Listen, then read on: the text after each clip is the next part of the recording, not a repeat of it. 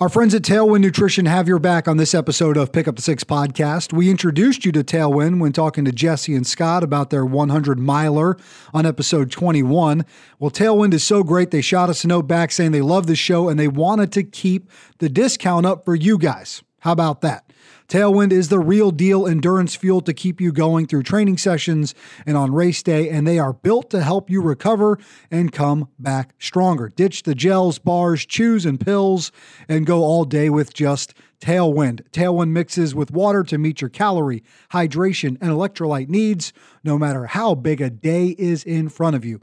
Deliberately mild, customers describe the flavor as clean and light with a mouthfeel as close to water as you can get while still meeting all your nutrition needs. So go to tailwindnutrition.com and find their starter kit. Drop it in your cart and use the code PICK6 P I C K S I X and you're going to save 20% just like that.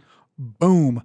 Tailwindnutrition.com. Find the starter kit, use the code PICK6 or go to tailwindnutrition.com slash starter dash kit and use that code pick6 and save 20% off today.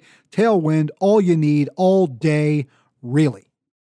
Jen griswold believes that the world needs more boss ladies with big dreams. So what did a kid growing up in montana dream about and how it led her down her strength of purpose path to this day? On this episode of pick up the six podcast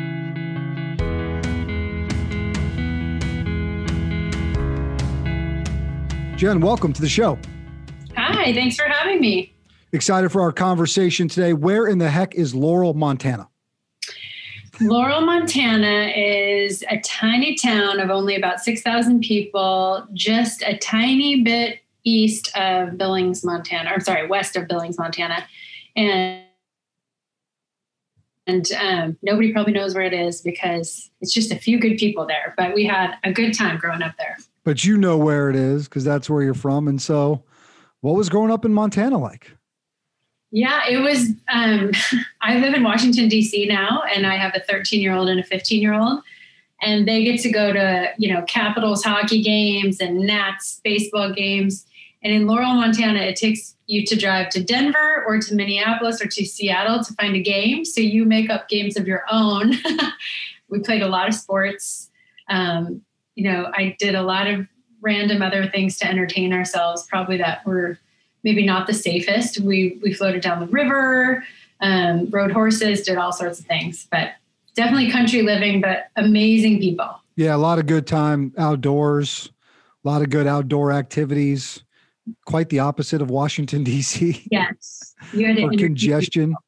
Yes, no traffic though. In fact, I'm sending my son to Montana with my parents to learn how to drive this summer. a lot safer out there than it is here. Montana is on my list of one of those places where I just want to get in an RV, drive the family, and just end up out there for a little bit and just yes. enjoy it. Just unplug a little bit. Yes, um, big skies are true, and mm-hmm. if you want to see stars, that's the place to do it. Yeah. So big skies though, big dreaming. How'd you end up from small town Laurel, Montana, at the U.S. Air Force Academy? Connect those dots for me. Yeah. So growing up in Montana, I saw people working at the railroad. I saw people working at the um, oil refinery in our city. And that was about all that people did. Um, and so there wasn't a whole lot of options. I grew up thinking um, I was made for something else. And so it was either go to Montana State, which is what probably 75% of my friends did, or um, because that was all anybody's parents could afford, or you had to figure something out with a scholarship of your own. And so I decided that there was a recruiter that would come to our eighth grade history class, all about the Air Force Academy. And one of my best friends, who's now a dentist, Kelly Kroll, would go to these presentations. And I was just her buddy that would accompany her. But as I sat through more and more of them, I realized this is a smart way for me to go to college at a really great school, great engineering school, um, and with the potential to fly afterwards. And my dad, growing up flew us around every family vacation in a Cessna 182. My grandfather was a World War II pilot, and um, that was kind of like in my blood. And so I thought maybe I would want to fly, and that seemed like a good free option. Free meaning like mm-hmm. you pay back five years, but it was free to go, and um, it was probably the best decision I ever made. So, would you end up studying there? What was life in the Air Force like post academy? Did you end up flying? Uh, tell us tell us a little bit more of the the Jen Griswold yeah. story. I thought I was going to come out an engineer and a pilot, and I came out neither. but I married one. Um, so I went in thinking again engineering, and I discovered that I'm more of a people person than I am a numbers person. And I love people. I love leadership. And I went through the behavioral sciences department in a program called Human Factors Engineering. So, kind of a really good um, mix of a tiny bit of engineering with designing things, and then um, a lot of leadership, counseling, behavioral sciences, psychology kind of stuff behind it.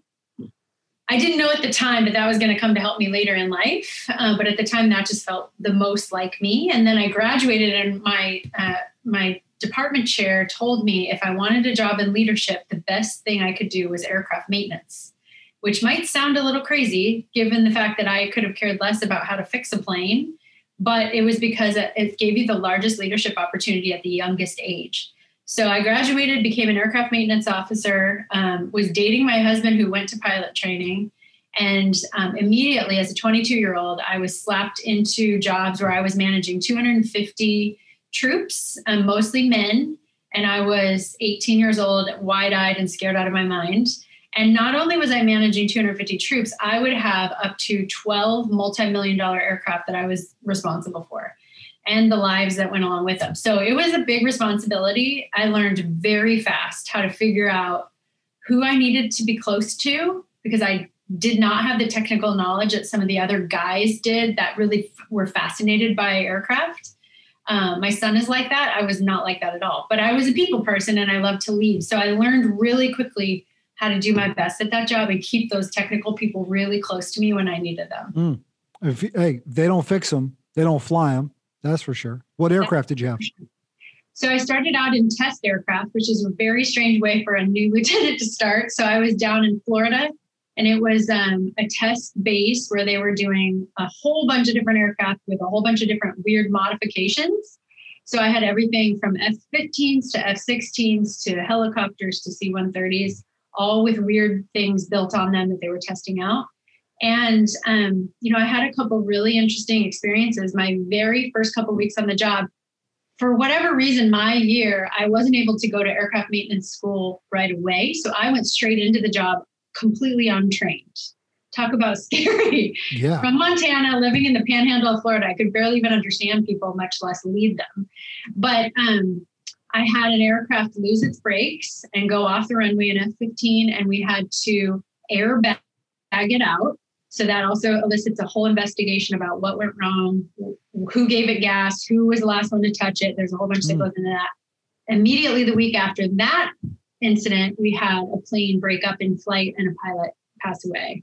Um, and that is a very stressful event for a maintenance officer because every person in your in your command basically gets interviewed because it could have been them that caused it. In the end, it wasn't. It was a structural thing, but it's a really stressful environment. So I learned very quickly that my job meant life and death right off the bat. You also learned too in that moment that that that service to the nation while thousands have paid that ultimate price in combat, there's still so much that goes into the training of the sharpening of the tool, you know, to to get us there. My my father, uh, longtime fighter pilot, flew F-15s, uh, commander, um, uh, was commanding uh, at NGIP at the time, and they had an air collision, and they lost pilots during that training. And I remember him talking just about what that moment was like. That's a, that's a tough moment for everybody that touches something like that. And I'll never forget being 18, 19 years old and looking at the pilot's wife with two children left behind and thinking to myself, I wonder what that must feel like. And now I'm to the age of what she would have been. Actually, I'm probably a little older. I have two kids. And it really comes full, full circle when you realize, like, at that young age, those that dad was stolen from that family, and they really did pay the ultimate sacrifice. So yeah, I'm really proud of um, the work that we did, but it is definitely important work um, that we should all appreciate. Yeah. So you stay on the tip of the spear by continuing to to get better and continue to work it. Uh, you talked about this this guy you're dating comes your husband. He's flying. So what's he flying? He flies C-17s, and once I finished that Florida assignment, we we were able to get married and moved up to Washington State, and then I remained C-17 maintenance, and he flew them for the remainder of my six years active duty, and then I transferred into the reserves, which I did for another 14 years until I just retired last summer. Um, but yeah, he's still C-17s, and and now he's an 06, and um, steering down the end of his career, which mm-hmm. is a whole nother story. But mm-hmm. uh, yeah, we're super proud of both of our service. Yeah, it's amazing. Thank you so much uh, for all that you did in active duty in the reserves. Continuing that on, congratulations on 14 well served years there as well. And thank you so much for that service. Thank you to your husband as well for all the work that he has done, continues to do. Let's check the C 17 there. Favorite, this will be my last Air Force question for you. Favorite aircraft? Well, I would definitely say that because I spent the most amount of years in the C 17, that's it. Because um, I saw the very beginning of that aircraft. Now it's actually an older aircraft that needs to be, you know, that needs to kind of get some maintenance and some new versions of it. But um, it's an amazing aircraft that can do a lot of things that other planes, you know, only can do part of. So I, I definitely have had my experiences. And honestly, I think the other thing that I love about the C 17 is it does so many cool missions. So I was able to, my one and only like cool deployment was to um, Antarctica, where we mm-hmm. landed the C 17 on a sheet of ice that half a year later melts. So they can only do that mission half of the year. Um, that's pretty cool. I got to be a part of some short runway landings where they really came in hard um, and were able to stop really quickly. So the C 17 is an amazing aircraft. Very cool. Very cool. All right. So military career, uh, Air Force, Air Force Reserve, that chapter just closes for you. What's that? What's it like closing a chapter like that?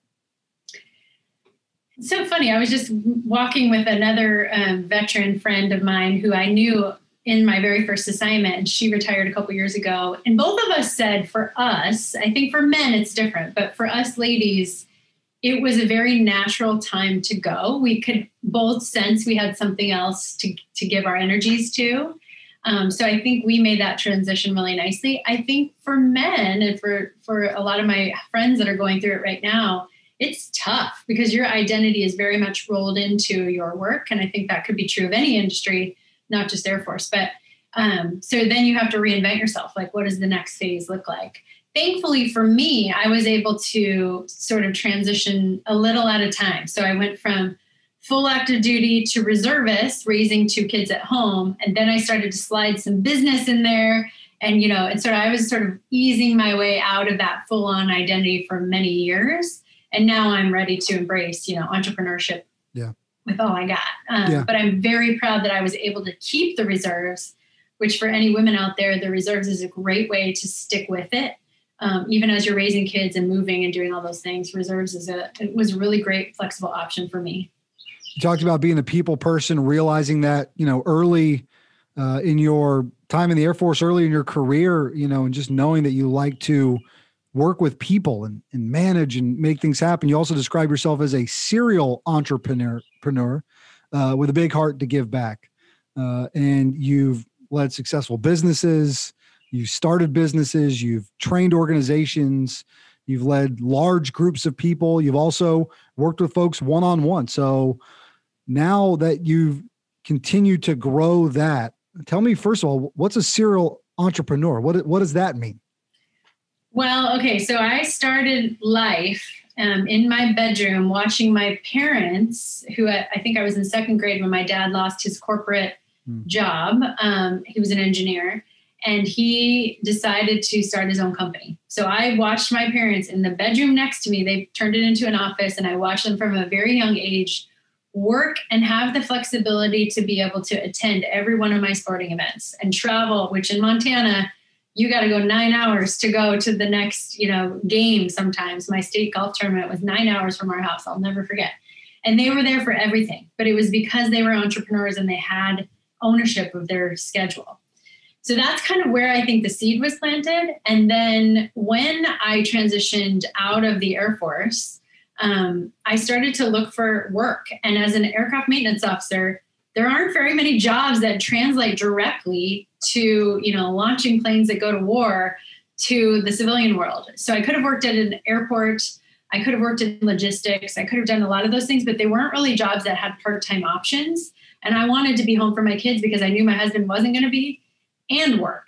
And so when I started looking at the part time options, the, the money was terrible. And most of the time, to get good paying jobs, you had to have worked for part or full time first and then transitioned into part time. So I just decided there has to be a better way. I can make something out of this myself. And that's when I came back to the idea of entrepreneurship. And it's so funny. The beginning, my very first business, I've had, gosh, four now, four businesses now.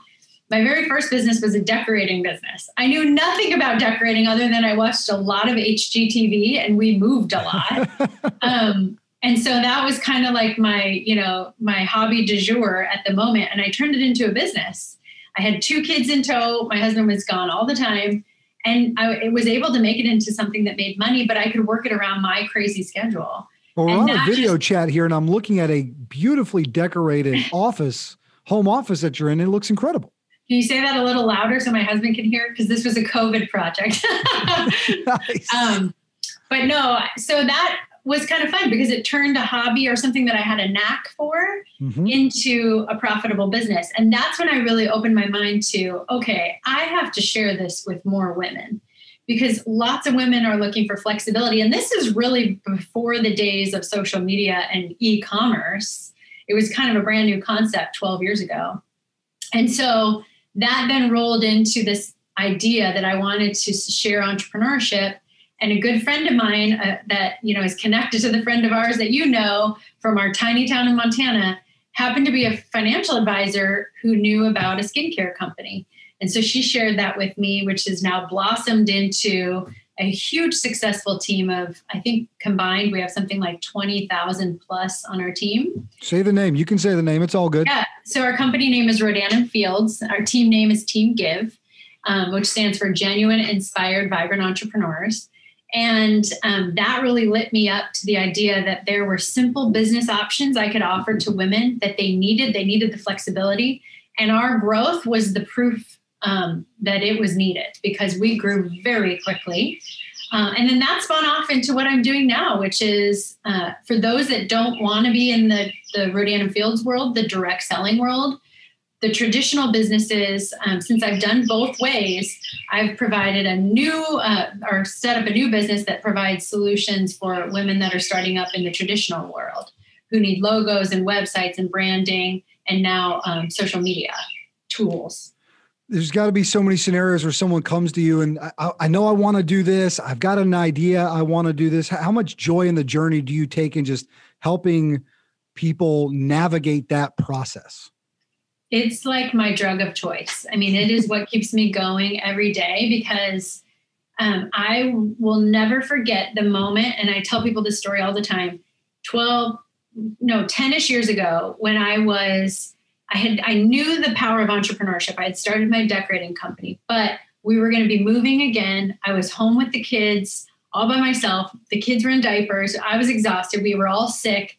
And I just kept thinking to myself, there's got to be more here. Like I've got more to give to the world. And I tend to think that in the middle of a shecession, which is what they're calling this last year and a half, where lots of women have lost jobs, mm-hmm. I think 5.4 million women have given up their jobs or lost their jobs in the last year and a half. That I can't imagine there's not lots of women just like me sitting on the floor wondering, what am I going to do with myself? And they don't realize that starting a business is a very viable option. They're resilient. They they know how to take care of kids. They know how to do a lot of things that make you a good entrepreneur. They just haven't thought of that idea yet. So, um, yeah, I'm just I'm excited about where everything's headed. All right, I've got some questions. I'm going to put you on the spot. I didn't pre-screen you and tell you I was going to ask you these, okay. but I know you're going to be able to knock them out of the park. Jen, I'm having a hard time figuring out my purpose, my why. What do I do? Think back to the things that give you energy that don't seem like work to you. For me, that's empowering women. Like you said, it gives me life when I talk to a woman who thinks she can't do it. And then I show her some ways that she can do it. And then she goes out and kicks it. That gives me life. You have something inside you that doesn't feel like work. That's most likely your why and something that you want to build your business around. What are Jen Griswold's daily musts? Oh, good one. Daily must is move my body. There is no no way I would get as much out of me in a day if I don't start by energizing myself. Um, my husband was deployed a couple years ago, and I started a new rule where I walk the dog around the block and I dream. Like I'm not going to look at my phone. I'm not going to, um, you know, think about all the to dos for the day or whatever I'm not good at yet or what my kids need. It's just one block with my dog early in the morning, and I just dream. And then when I kick the kids out the door in the morning, then it's always exercise. And if I do those two things in the morning, I typically am always on the right path to get the most done in a day. But then also, you know, you got to give yourself grace. It, it, can't happen every single day. But for the most part, I would say for the 43 years of my life, moving my body has been the smartest move ever. When it's reward time, how are you rewarding yourself? Starbucks. In fact, I'm dreaming about it right now. When I'm done with this, I'm like, is it too late to go get Starbucks? That's my reward. I don't think it's ever too late. yes. So you got a couple success stories. I know you've met some incredible people along the way. You've been fortunate to to have your life impacted, but impact lives. Share just a success story with me if you can. So one of my favorite stories to tell, it's not all success. It's more like realizing I was successful. Mm.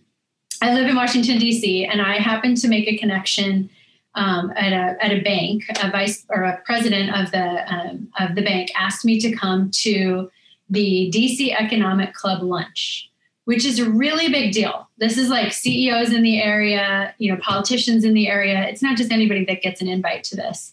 And that that particular day, this was a few years ago, um, Treasury Secretary Stephen Mnuchin was talking, and I thought, "Whoa, what a big invitation!" So I remember thinking to myself, "What am I going to wear?" Because that's what we girls think about.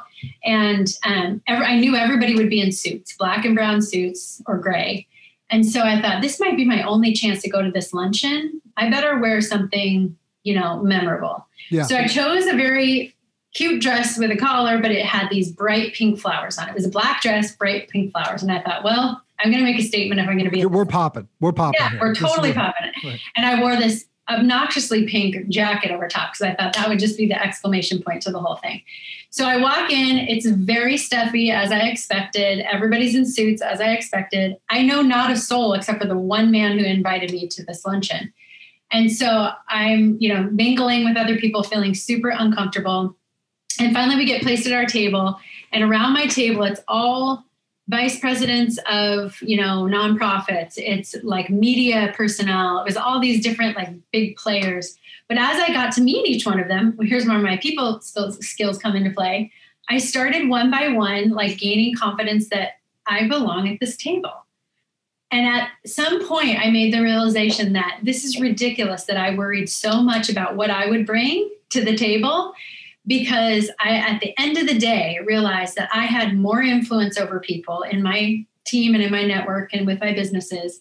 And I was making more money than anybody else at that table. And I, from that day forward, stopped worrying that I wasn't in the right industry or that I wasn't doing it right or that I wasn't good enough, but that I needed to hold my seat at the table and and let my voice be heard. And so that was, you know, probably a good four years ago now. And I feel like I've really kicked into a new gear ever since and I'll never forget that day. That's incredible. Feeling that feeling that moment of empowerment and then internally going, yeah, of course. Of course I'm at this table.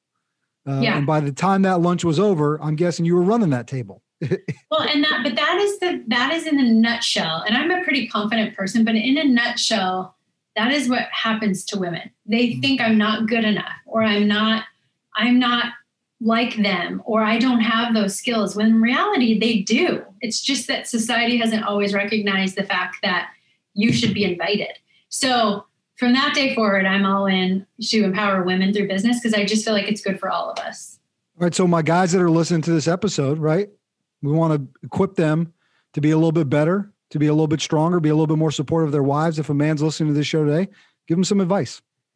Yeah. And it's a great couples effort, right? Like my husband went to business school. He's got some of that knowledge. I have the people skills, but we can kind of combine our knowledge to make this mm. business go. And, you know, he's going to be transitioning out of the Air Force eventually.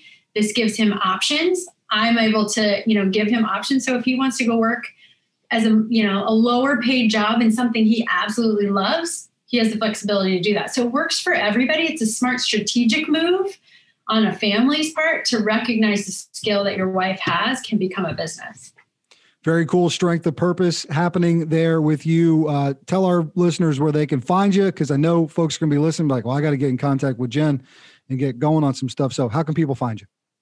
Yeah, so you can find me at missionentrepreneur.com, which is my, you know, my business for um, resources for women. We also have this really amazing new tool that we just launched called bossladybio.com, which is um, a tool that turns the link in your bio, like in Instagram, into a mini website. So if you've nice. seen the other things out there that are kind of plain and boring, we just spiced it up.